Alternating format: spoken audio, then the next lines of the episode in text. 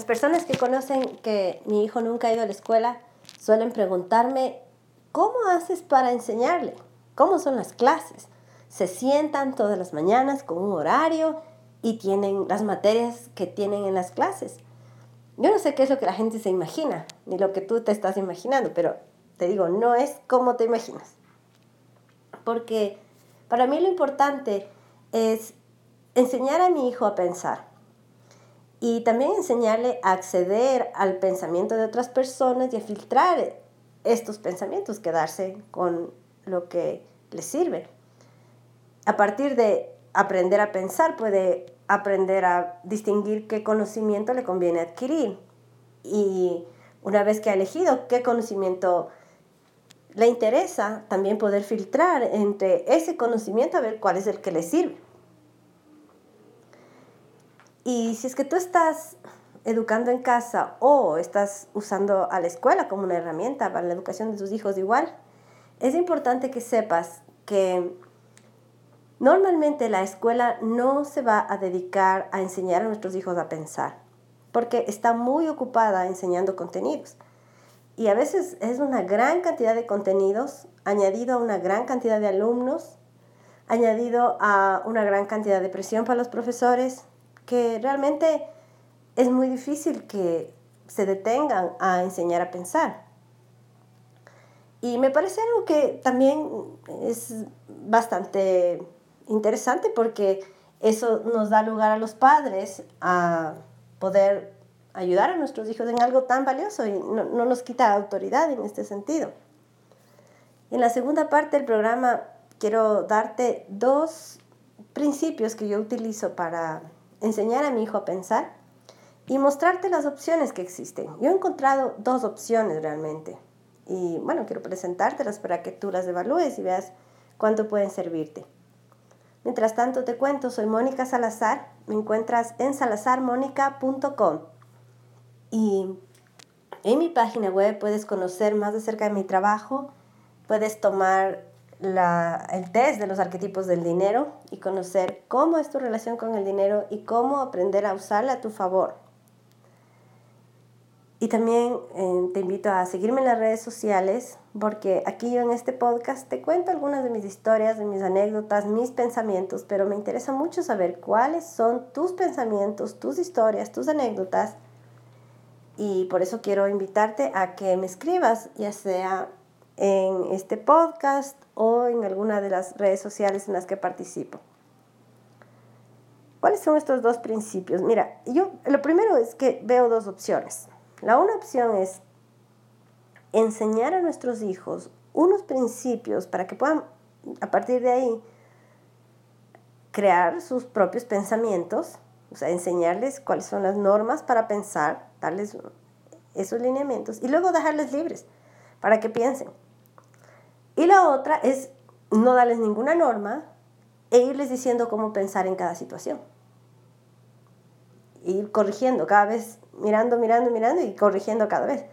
La primera me parece mucho más fácil para mí, ¿sí? Porque, sobre todo porque yo sé que, bueno, ahora tengo mucha cercanía con mi hijo, pero en el futuro él va a andar sin mí, entonces no voy a poder estar diciéndole cada vez qué es lo que tiene que pensar. Y si es que te anima más la primera forma, entonces necesitamos saber cuáles son esas normas para pensar. Ahora ahí, ahí depende de cuál sea tu, cuál sea tu fe, cuál sea em, tu, em, tus principios, cuáles sean tus principios morales, en qué bases tu moral, tu ética. Y Dios dio los diez mandamientos en el Antiguo Testamento son diez, no es mucho, pero Jesucristo los redujo a dos. ¿sí? Y realmente esos dos son uno, porque dice, amarás a, Dios con todo tu corazón, con todas tus fuerzas, sobre todas las cosas. ¿sí? Y el segundo es, amarás a tu prójimo como a ti mismo. En realidad el segundo es una consecuencia del primero. Así que estamos, pero están especificados esos dos. Ahora, con esos dos principios tú puedes enseñar a tus hijos y a partir de ahí enseñarles a pensar. O puedes tomar 10 o puedes tomar bueno, ahí cada uno sabe en, en base a qué principios. Pero a mí me encantan estos dos porque son súper súper sencillos. ¿no? no tienen que aprenderse una lista de muchas, muchas reglas para pensar. Entonces, a partir de entender estos dos principios, ellos pueden desarrollar su pensamiento, pueden decidir qué conviene, qué no conviene, qué tipo de información quieren buscar y cuando están buscando esa información, cómo filtrar qué información les conviene, qué información deben dejar de lado. Y nos ahorramos una tremenda vuelta en estar persiguiéndoles atrás, mirando cómo están pensando cada vez. Ahora, esto ya en el día a día se ve, y, quería contarte más o menos cómo se ve ya en el día a día, se ve en hacer preguntas. ¿Qué te parece esto? En contar una historia. En dejar que nos hagan muchas preguntas. Y mientras ellos van mirando esas preguntas y también contarles cuáles han sido nuestros errores. Eso creo que es una de las cosas más importantes para que ellos puedan entender muy bien los principios que les estamos enseñando. Los principios que tú hayas decidido. En mi caso, me quedo con dos sencillos y estos parecerían muy, muy poco para enseñar. Es básicamente lo que he enseñado en, en toda mi vida de eh, homeschooler.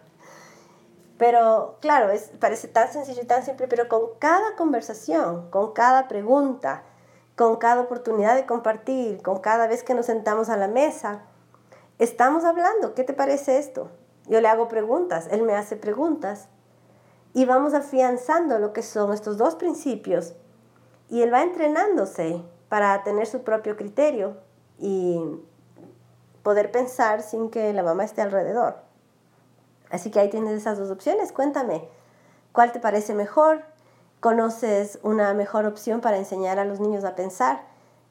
¿Y cuánta responsabilidad crees que debemos tener los padres en enseñar a nuestros hijos a pensar y cuánta responsabilidad crees que debe tener la escuela respecto a eso? Me interesa saber tus opiniones.